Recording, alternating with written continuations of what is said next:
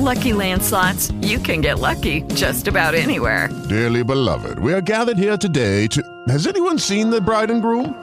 Sorry, sorry, we're here. We were getting lucky in the limo and we lost track of time. No, Lucky Land Casino, with cash prizes that add up quicker than a guest registry. In that case, I pronounce you lucky. Play for free at LuckyLandSlots.com. Daily bonuses are waiting. No purchase necessary. Void were prohibited by law. 18 plus. Terms and conditions apply. See website for details.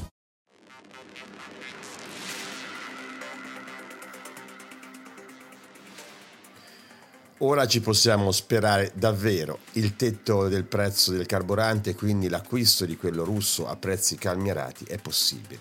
Lo dice il G7 tenuto in Baviera e non solo l'unità del club più esclusivo della finanza mondiale a dare una speranza all'economia del futuro, ma anche la risposta non cruenta e non guerrafondaia dell'Europa alla barbarie del conflitto ucraino.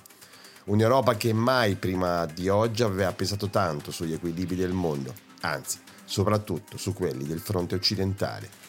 Buongiorno dalla prima pagina messaggero da Italo Carmignani, oggi è mercoledì 29 giugno. Il segno favorito dalle stelle è il cancro. Il meteo prevede un'Italia spaccata a metà, con la pioggia fino a lambire l'Umbria e il sole per tutto il centro-sud. E queste le altre notizie. Non c'è solo il tetto al prezzo del gas nel finale del G7, c'è molto di più, perché la discussione e le decisioni sono state prese anche per il grano e per la ricostruzione dell'Ucraina. Il report dalla Baviera e dell'inviato Gabriele Rosana. L'intesa politica c'è, ma resta ancora molto lavoro da fare. Il G7 sulle Alpi bavaresi si è concluso ieri con la fumata bianca sul price cap energetico una formulazione di compromesso che accontenta tutti e che tiene insieme il petrolio, su cui gli Stati Uniti erano in pressing da settimane, e anche il gas, iniziativa invece guidata dall'Italia con la sponda della Francia, tanto in Europa quanto fra i sette grandi del pianeta. Lo scopo del tetto al prezzo è contenere i guadagni di Mosca, spinti dall'aumento dei prezzi all'ingrosso, e alleviare così i costi finali per le famiglie che trainano anche il dato dell'inflazione. I leader del G7 si sono impegnati a lavorare con urgenza a livello ministeriale e tecnico, seguendo anche da vicino gli sviluppi dello studio di fattibilità sul tetto al prezzo del gas, su cui è all'opera la Commissione europea. A non fare mistero della lunga strada che si apre adesso è stato tuttavia lo stesso padrone di casa, il cancelliere tedesco Olaf Scholz. Realizzare il tetto al prezzo è un obiettivo molto ambizioso, per cui servirà parecchio lavoro compreso un approfondimento dell'eventuale rapporto con le regole dell'Organizzazione Mondiale del Commercio che sono poste a tutela dei liberi scambi internazionali. Scholz ha parlato soltanto del price cap petrolifero e non anche di quello del gas, nonostante le timide aperture di Berlino ancora la settimana scorsa durante i negoziati del Consiglio europeo qui a Bruxelles.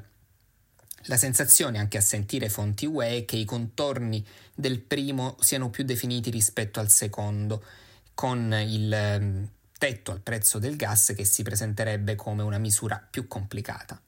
Ecco però da qui alla fine dell'estate gli sviluppi potrebbero essere tali da ribaltare queste esitazioni e difficoltà iniziali. E quello del, di settembre-ottobre, lo stesso orizzonte temporale a cui guarda il Presidente del Consiglio Mario Draghi, augurandosi che al termine di una discussione solida e su base razionale si arrivi a un'intesa complice anche l'accelerazione sulla messa a punto del price cap che si è registrata nell'UE come confermato ieri mattina da una portavoce dell'esecutivo comunitario. Quanto al petrolio russo, che a differenza del gas si muove per lo più via mare e non attraverso condotti, secondo le spiegazioni fornite a margine del G7, l'ipotesi di lavoro contemplerebbe l'imposizione di un tetto al prezzo da concordare con i partner internazionali Un'imposizione che varrà per gli assicuratori e i trasportatori dell'oro, o dell'oro nero al di, soglia, al di sopra della soglia pattuita scatterebbe infatti il divieto all'importazione.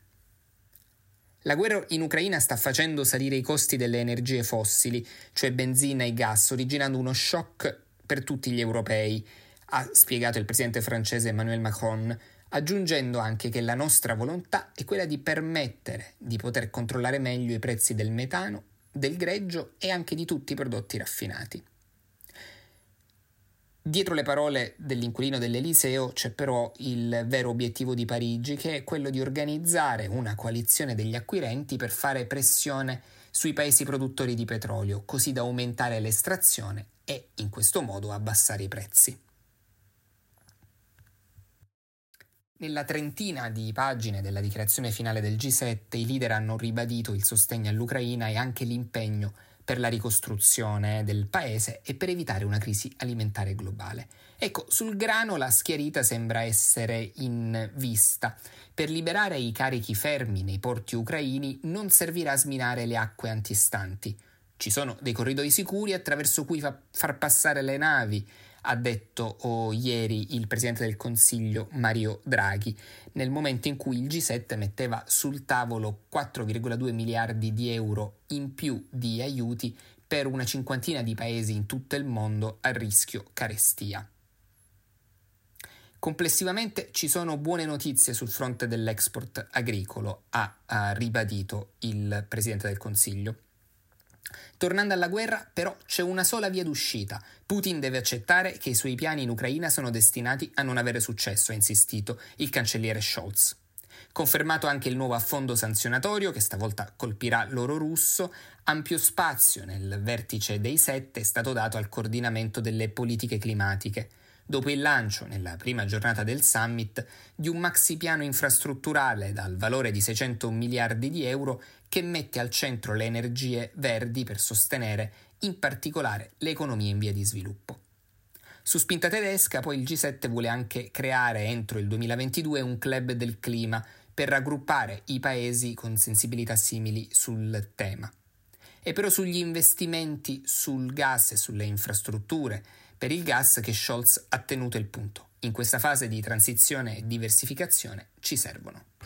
Indubbiamente è la più grande vittoria di Draghi, la linea non belligerante e braccio forzista del premier italiano, inaugurata in America a casa di Biden qualche mese fa, ha pagato, incassando anche il voto della Germania di Scholz, che più di tutti teme l'ira di Putin. Ce ne parla Francesco Malfetano. Da non sono deluso ed è stato veramente un successo in meno di 96 ore. Alla fine Mario Draghi l'ha spuntata. Ieri è infatti riuscito a far rientrare dalla finestra il tetto al prezzo del gas via tubo importato da Mosca. Tra le Alpi bavaresi di Elmau, in pratica, il Premier si è preso ancora una volta la scena. Dopo aver schiaffeggiato diplomaticamente Vladimir Putin, sostenendo che non parteciperà al G20 di novembre in Indonesia, ha rimesso al centro dell'agenda mondiale il price cap, aggirando di fatti la porta trovata sbarrata dalla paura della Germania e degli altri paesi al Consiglio europeo chiuso venerdì scorso. Come? Ottenendo, con il supporto statunitense, che nelle conclusioni del G7 appena terminato venisse riconosciuto il ruolo potenzialmente determinante del price cap, sia per ridurre le entrate di Mosca che per contenere l'inflazione. A spiegarne le modalità è lo stesso Premier in conferenza stampa. Tutti i leader concordano sulla necessità di limitare i finanziamenti a Putin, ma anche di rimuovere le cause dell'inflazione. Abbiamo dato mandato con urgenza ai ministri su come applicare un price cap sul gas e sul petrolio.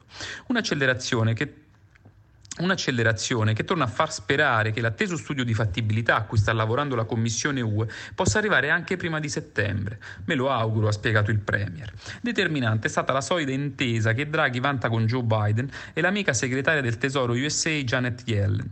Dal suo canto Washington infatti è arrivata in Germania con la ferma intenzione di ottenere il sostegno del G7 per introdurre un meccanismo capace di stabilizzare il prezzo del petrolio, o meglio che gli consentisse di far abbassare il costo della benzina quando manca mancano ormai pochissimi mesi alle elezioni di midterm. Tant'è che la formulazione per il petrolio è senza dubbio più netta e porterà un'imposizione rapida che, sul fronte del gas, è invece meno probabile. Quella di Draghi, in ogni caso, è stata una partita a scacchi, decisa già da alcuni giorni. Tant'è che, raccontano fonti informate, non è stato organizzato un incontro bilaterale ufficiale, a dispetto di quanto fatto ad esempio con il presidente canadese Justin Trudeau, proprio per evitare che l'asse fosse troppo palese e potesse indispettire la Germania. Le resistenze maggiori rispetto al tetto del prezzo del al netto di paesi UE come l'Olanda, restano infatti quelle tedesche. Non a caso, ieri il cancelliere Olaf Scholz, senza troppi giri di parole, nella sua conferenza finale è tornato ad anteporre alla scelta il timore di restare senza gas per le imprese. Bisogna rendersi conto che il futuro non è il gas, ha detto, ma nel breve termine il gas sarà necessario. Non solo energia, però, il Premier in conferenza stampa ha affrontato tutti i temi discussi nei giorni del vertice, dal sostegno a Kiev al grano bloccato nei porti ucraini, passando per la crisi climatica, fino appunto alla partecipazione partecipazione di Putin al G20 di Bali. Ovviamente ieri però è stato anche ribadito l'impegno comune a sostenere l'Ucraina per tutto il tempo necessario, al pari di quello profuso sul fronte delle sanzioni che è essenziale per riportare la Russia al tavolo dei negoziati. Ma l'indomani della partecipazione del presidente ucraino Volodymyr Zelensky a vertice, Draghi ha tenuto soprattutto a sottolineare un concetto già espresso in precedenti occasioni. Kiev decide qual è la pace, ma siamo pronti a cogliere eventuali spazi negoziali. Ampio spazio anche al capitolo grano, con l'emergenza che potrebbe essere in fase di risoluzione. Per i cereali bloccati nei porti ucraini, infatti, ormai si attende solo il sì di Mosca al nuovo piano disposto da ONU e Turchia.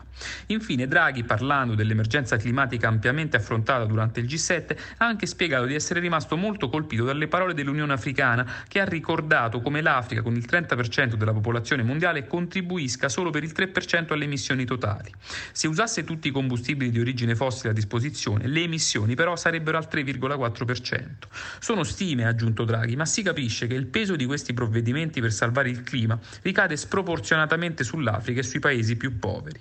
Un concetto che il Premier ha riassunto attraverso un proverbio africano ed un'immagine considerata dai più molto bella.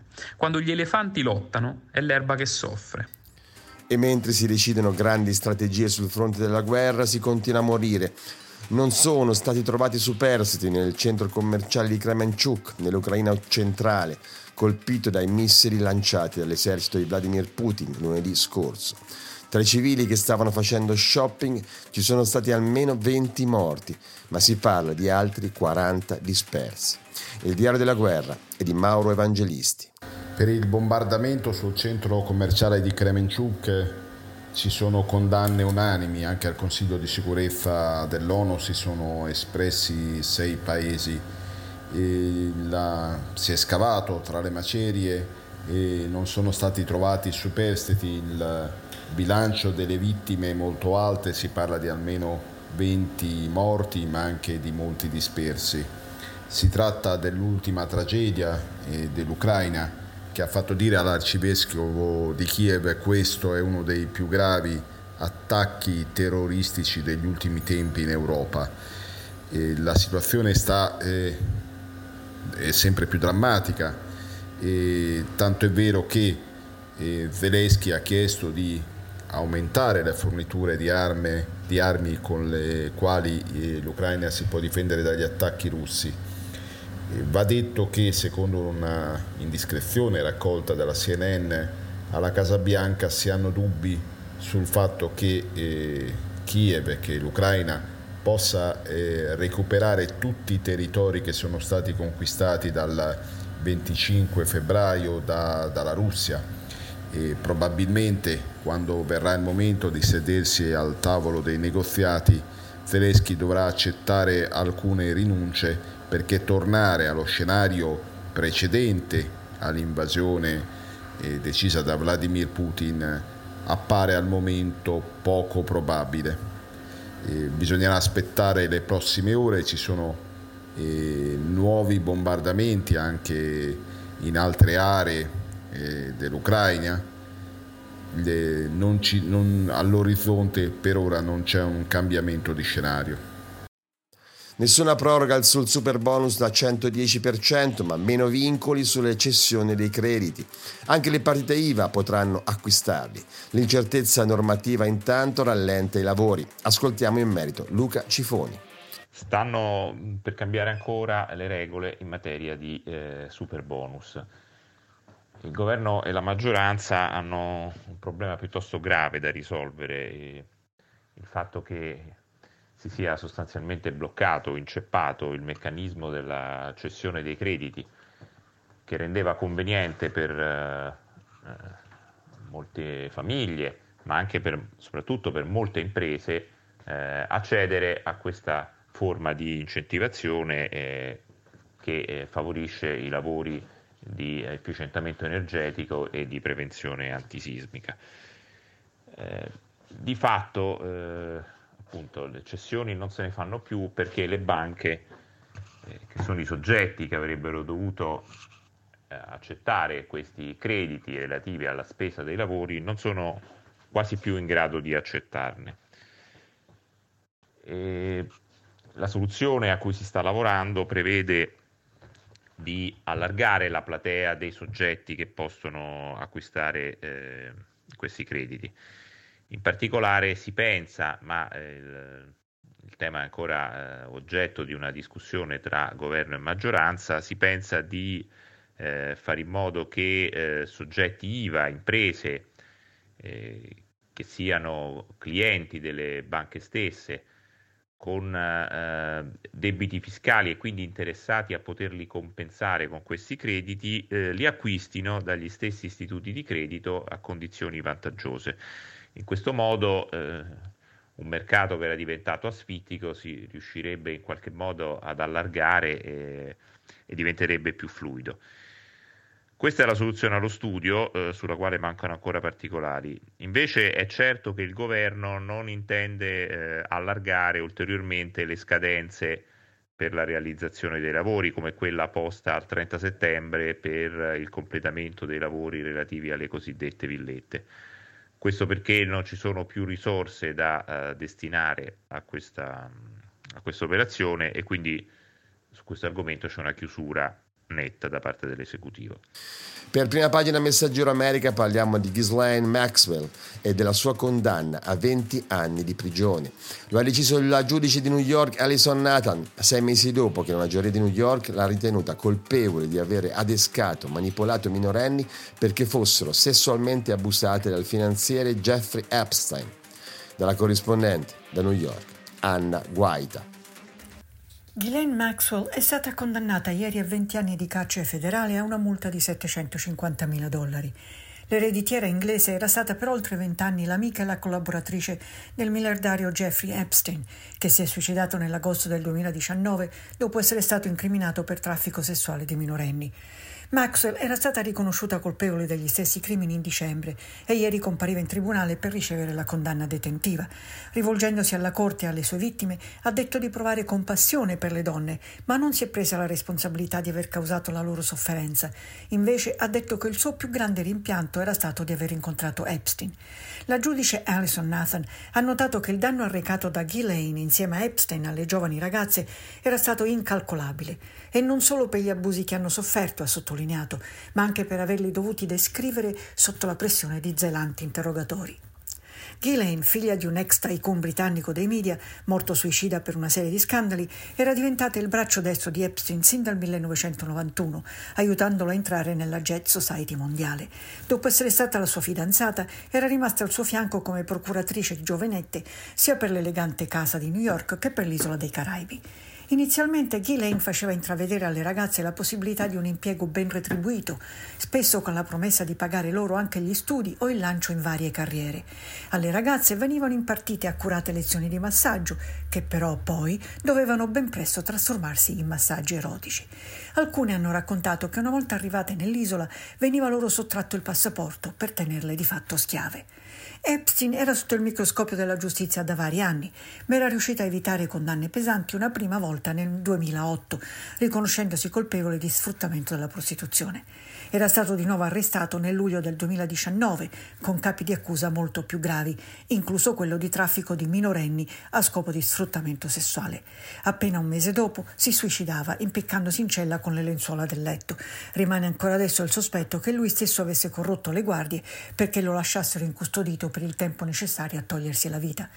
Dopo la morte del suo ex, Ghislaine era scomparsa, nascondendosi alla polizia. Fu ritrovata e arrestata un anno dopo. Durante il processo, la difesa aveva giocato tutto sulla teoria che Ghislaine fosse anche lei una vittima di Epstein e che sulle spalle della donna venissero fatti ricadere ingiustamente i peccati dell'uomo e la voglia di giustizia rimasta insoddisfatta dopo il suo suicidio ma l'accusa è stata molto efficace nel ritrovare prove che puntavano invece chiaramente su una partecipazione attiva e solerte di Ghislaine nell'irretire e reclutare ragazzine allo scopo di abuso sessuale. E lo scorso dicembre Ghislaine è stata riconosciuta colpevole di cinque dei sei capi di imputazione. La donna, che ha da poco compiuto 60 anni, dovrà ora pagare con la prigione il suo torbido passato. Finora, a quanto pare, si è rifiutata di negoziare una condanna più mite in cambio dei nomi dei passeggeri illustri del Lolita Express, il jet privato con cui Epstein portava i suoi amici dell'alta società internazionale a sollazzarsi nella isola privata dei Caraibi.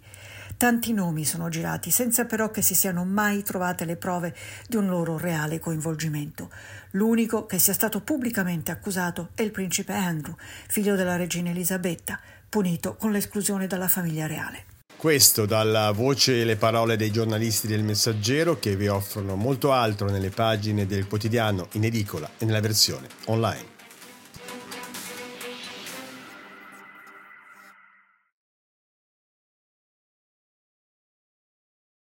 With Lucky Land slots, you can get lucky just about anywhere. Dearly beloved, we are gathered here today to. Has anyone seen the bride and groom?